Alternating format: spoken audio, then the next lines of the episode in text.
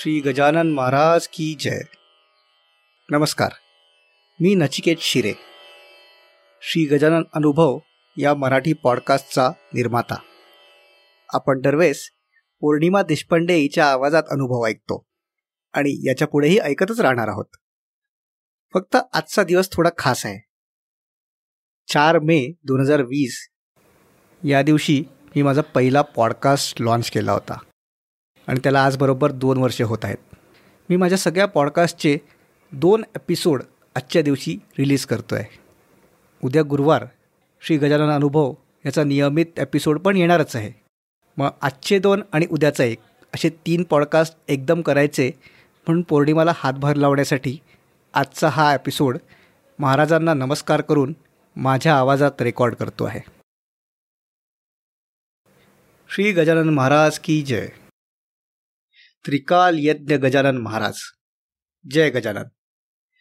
गजानन विजय ग्रंथात एकोणीसाव्या अध्यायात नागपुरातील ज्या सीताबर्डीत महाराज आल्याचा उल्लेख आहे त्याच सीताबर्डीत आणि महाराज ज्या भागात होते साधारण त्याच भागात माझ्या वडिलांनी आठ जुलै एकोणीसशे पंचवीस रोजी त्यांच्या मोठ्या भावाला मदतीला घेऊन एक पुस्तक विक्रीचे दुकान काढले. वडिलांच्या मेहनतीमुळे दुकान खूप चालले. नावारूपाला आले. मात्र पुढे माझे काका आणि काकू दोघांचेही निधन झाले.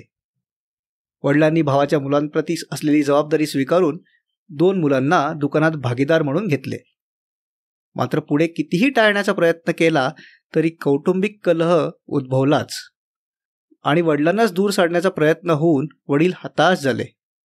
एकोणीसशे पंचवीस ते एकोणीसशे बासष्ट तब्बल सदतीस वर्षे ज्या दुकानासाठी रक्त आटवलं ते दुकान सोडून देऊन वडील घरी बसले.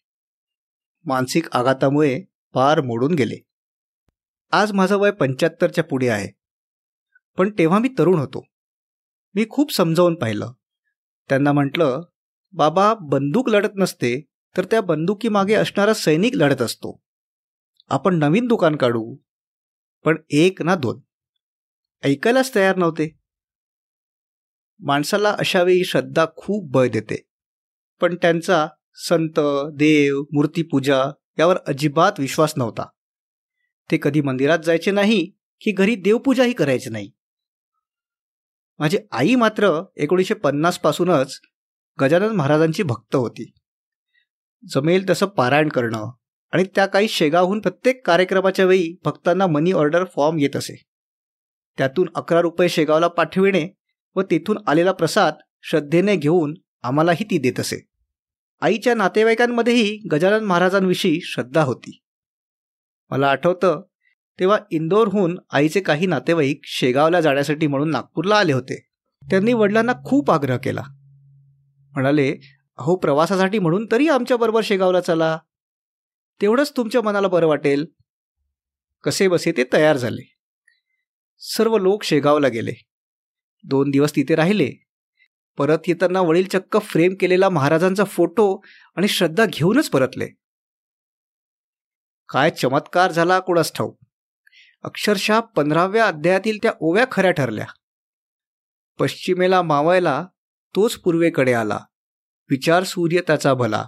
श्रीधरा सुखी करण्यास एक संता वाचून विचाराचे परिवर्तन कोणी न करू शके आन. सत्य एक त्यांनाच कळे.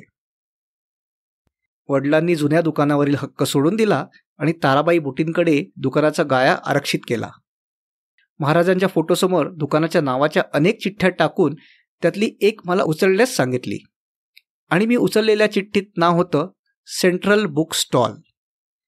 तो फोटो कुलस्वामीच्या फोटोसोबत आजही आमच्या दुकानात आहे. दुकान सुरू झालं.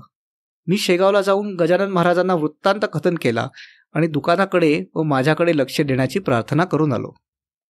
त्यांच्या कृपेने दुकान इतकं भरभराटीला आलं की आजही नागपूर आणि पुस्तक असा विषय निघाला की जाणकारांच्या तोंडून सेंट्रल बुक स्टॉल नावाचा उल्लेख होतो. दुकानाच्या वाटचालीत महाराजांचा आशीर्वाद सतत माझ्यासोबत होता. माझी पण शेगाव वारी आणि वाचन अशी सेवा होत होती. वडील गेल्यावरही दुकानाची वाटचाल माझ्याकडून त्यांनी योग्य रीतीने करून घेतली. माणसाच्या आयुष्यात सगळे दिवस सारखेच येतील हे संभवत नाही. मात्र संकटाच्या काळात भगवंताचं अधिष्ठान टिकून राहिलं तर माणूस खंबीरपणे उभा राहू शकतो. इसवी सन एकोणीसशे पंच्याण्णवचा फेब्रुवारी महिना होता. दुपारची वेळ होती. एक माणूस दुकानात आला. गर्दी असली तरी आपलं येणाऱ्या जाणाऱ्यांकडे लक्ष असतंच. धोतर पांढरा झब्बा उंच भेदक दृष्टी असा तो माणूस माझ्याकडे एकटक पाहत होता. त्याची नजर मला अस्वस्थ करीत होती. थोडी गर्दी कमी झाल्यावर मी त्याला विचारलं आपल्याला काही हवं आहे? तो म्हणाला मला तुमच्यासाठी एक पूजा बांधणं आवश्यक वाटतंय. मला एक्कावन्न रुपये द्या. जास्त ओहापोह न करता मी त्याच्या हातावर पैसे ठेवले आणि तो निघून गेला. ती गोष्ट माझ्या विस्मरणात गेली.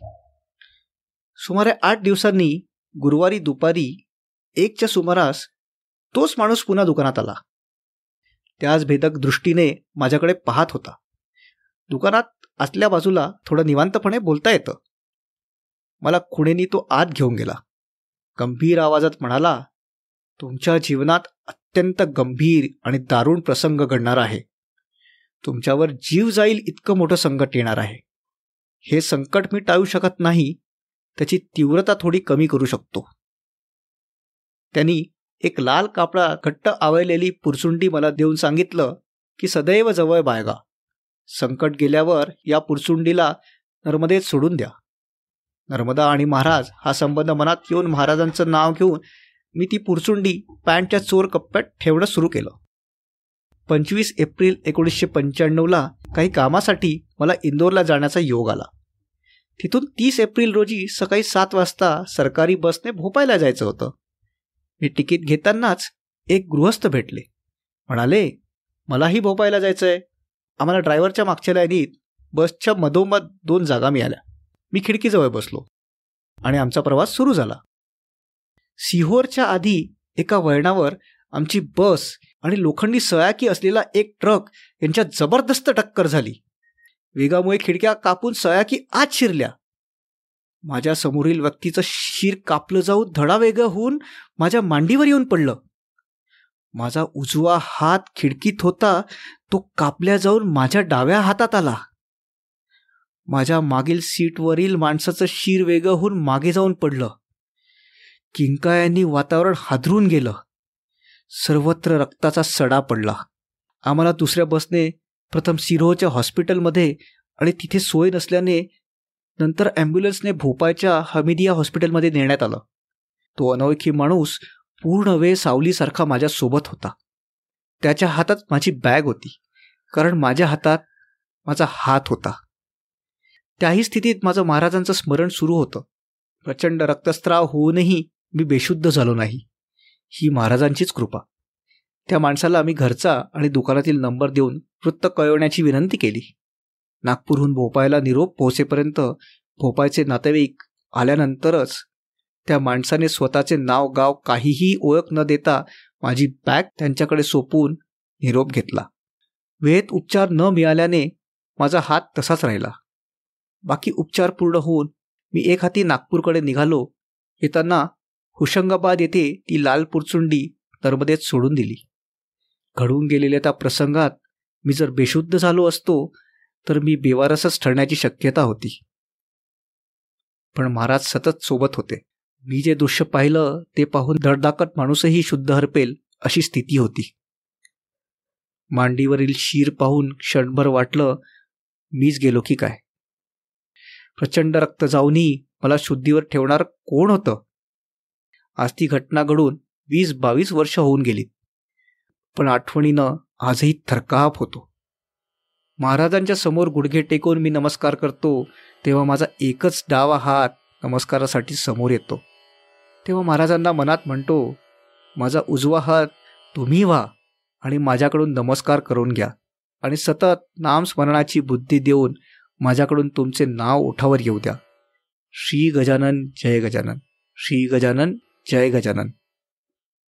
आत्ता आपण हा अनुभव ऐकला तो होता उल्हास मुजुमदार नागपूर यांचा. जयंत वेलणकर यांनी शब्दांकित केलेला नचिकेत शिरेने प्रस्तुत केलेला हा भाग तुम्हाला कसा वाटला ते आम्हाला नक्की कळवा. तुमच्याकडेही असे काही अनुभव असतील ते आम्हाला नक्की कळवा. या एपिसोडच्या शो नोटमध्ये डॉक्टर जयंत वेलणकर आणि मी पॉडकास्टरचे कॉन्टॅक्ट डिटेल्स दिलेले आहेत. तेव्हा पुन्हा भेटू पुढच्या गुरुवारी एका नवीन अनुभवासोबत. तोपर्यंत श्री गजानन जय गजानन।